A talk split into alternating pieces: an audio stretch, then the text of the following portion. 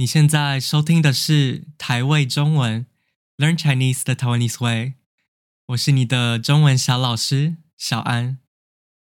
今天为你带来台味中文的第二十五集。我今天有录影片哦，因为有些听众敲碗说他们想要我边录 Podcast 边录影片，所以我就回应这些听众的要求，来露一下脸。所以这集你也可以到 YouTube 看哦。刚刚讲到“敲碗”这个字，“敲碗”的意思就是听众或粉丝要求创作者做某些内容。原本“敲碗”是拿筷子敲碗，像这样，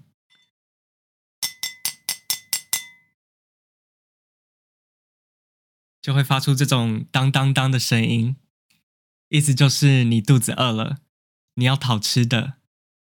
但是后来在网络上就变成粉丝敲碗要求创作者做他们想看到的内容。我自己是觉得这个字很生动，很有画面感，所以我很喜欢这个字。那今天我是想回顾一下我在日本的经验。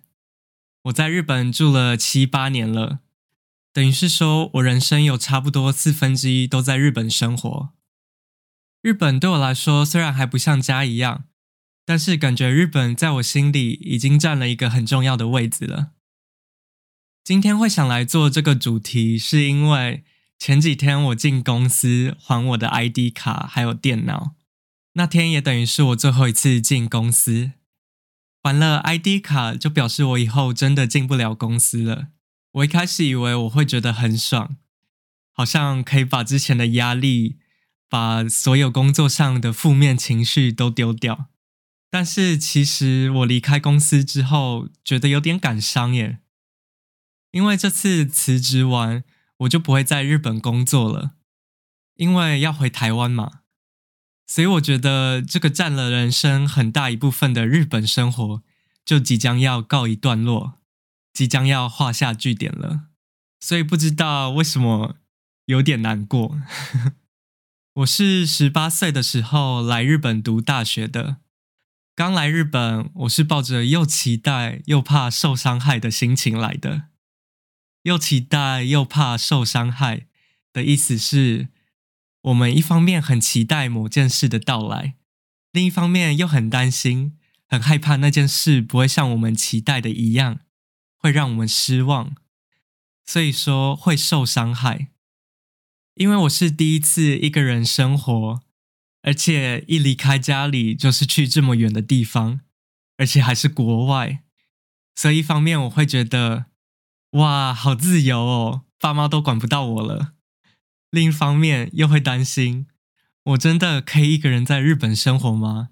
我连日文都不太会讲，英文也不是说到多好，所以真的是又期待又怕受伤害。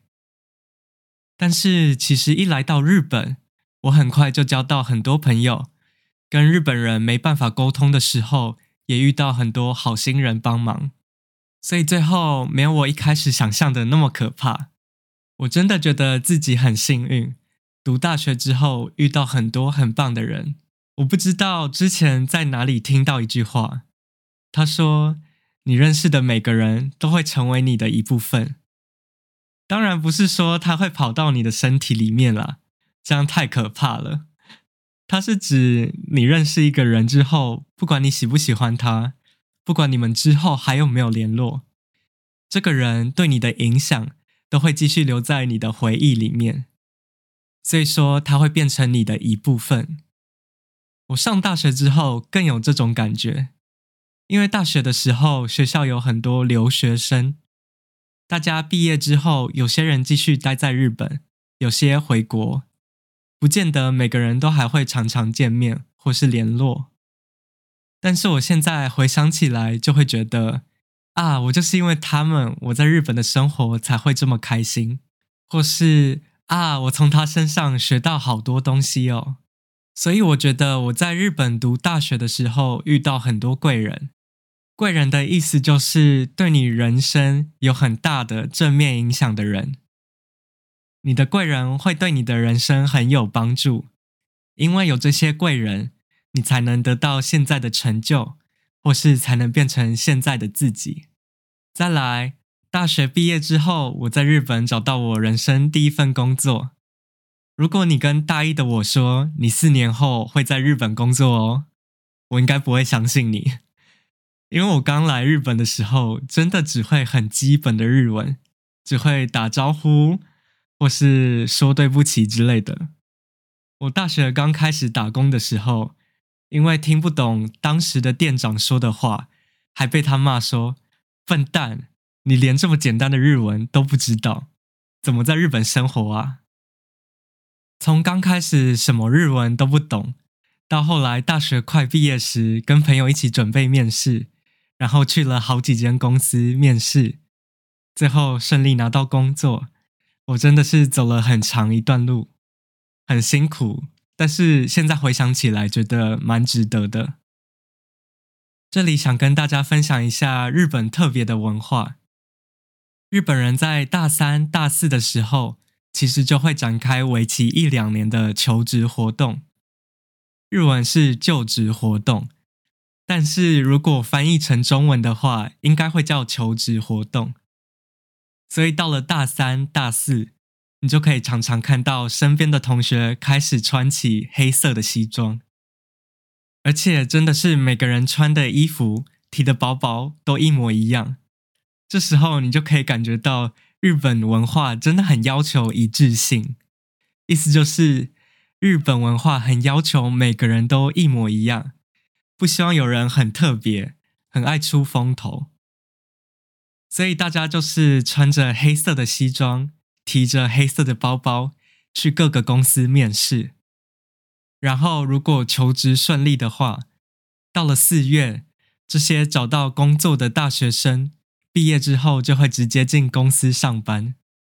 几乎每个在日本读大学，然后接着找工作的人都会经过这种求职活动的洗礼，我也不例外。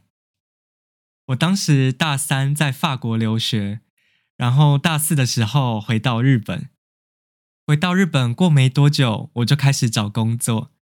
我也买了跟日本人一模一样的黑色西装跟黑色包包。那时候也会去参加各个公司办的说明会，说明会主要就是介绍他们公司在做什么。有时候也会请公司里面的前辈来分享他们的工作经验。有时候有些公司。在说明会结束时，也会开始直接跟来参加说明会的学生面试。我记得当时我读的大学也有举办说明会，很多公司都会来我们学校介绍他们自己，然后这些公司也会特别派从你大学毕业的学长姐来分享经验。台湾好像也有这种活动，我查了一下。台湾的各个大学每年也会举办一个叫做“真才博览会”的活动。我看了一下介绍，发现这种真才博览会跟日本的这种说明会的文化很像，所以我想其他国家应该也都会有这种说明会吧。那最后我选择去一间新创公司上班，新创公司就是英文的 startup。就是比较新或是刚起步的公司，我会想进这间新创，主要是因为想写程式，而且也希望可以跟不同国家的人一起工作。然后后来我又转职到一间很大的外商，外商的意思就是不是本土的企业，像是从美国或德国来的这些国外公司就可以叫做外商。总之。我在日本到现在工作三年了，我在小公司工作过，我也在大公司工作过，我还去新加坡出差过一个月，所以算是住在那边一个月吧。现在回想起来，这些经验也算是蛮精彩的。那现在回想起来，在新创的生活跟在大公司的生活，其实差别蛮大的。因为新创就是比较人力不足，所以一个人要身兼很多种角色。我当时除了写程式，还要跟国外的客户开会，又要管理团队的工作进度。那时候的感觉像是我每天都在挑战自己的极限。说实在的，其实短时间下来，我学到很多东西，但是缺点就是生活变成只剩下工作，我好像变得没有自己的时间一样。后来进了大公司工作，因为人力很充足，每个人要做的事情其实都已经分配好了，所以每天做的事情其实都差不多，而且也不像以前新创的时候那么忙。自己的时间开始变得很多，所以我也有点时间来经营这个 podcast。但是在大公司的缺点是，我觉得工作变得比较没有挑战性。就是一旦你习惯你的工作之后，你的生活会变得有点一成不变。一成不变的意思很简单，就是一点改变都没有。所以我觉得我在大公司的生活最后有一点一成不变，反而会有点怀疑自己有没有在做对人生有意义的事。我之前在第十集也有提过，在大公司上班会觉得生活很安稳，薪水也不差，但是有时候就会觉得每天都做一样的事有点无聊，而且工作上也越来越感觉不到成就感。成就感就是你达成一个目标，或是成功做到一件事情之后，你会觉得很开心，觉得自己的努力有回报，而且也会为自己感到骄傲。像是我开始做这个 podcast 之后，不断在尝试新的东西，最近也开始当中文家教，同时我也会收到很多听众说我的内容对他们很有帮助。这时候我就会觉得很有成就感，觉得我可以做自己喜欢的事情，同时又帮助到其他人，我很为自己感到骄傲。所以我觉得一个人可不可以在工作上一直持续感觉到成就感，真的是一件很重要的事情诶。那接下来我要长期离开日本，回到台湾生活，就像我一开始说的，我觉得有点感伤。又有点不舍，特别不舍的是在日本交到的好朋友，因为不知道下次再见到他们的时候会是什么时候。但是我已经准备好要帮日本的生活画下句点了，我也准备好迎接在台湾的新生活。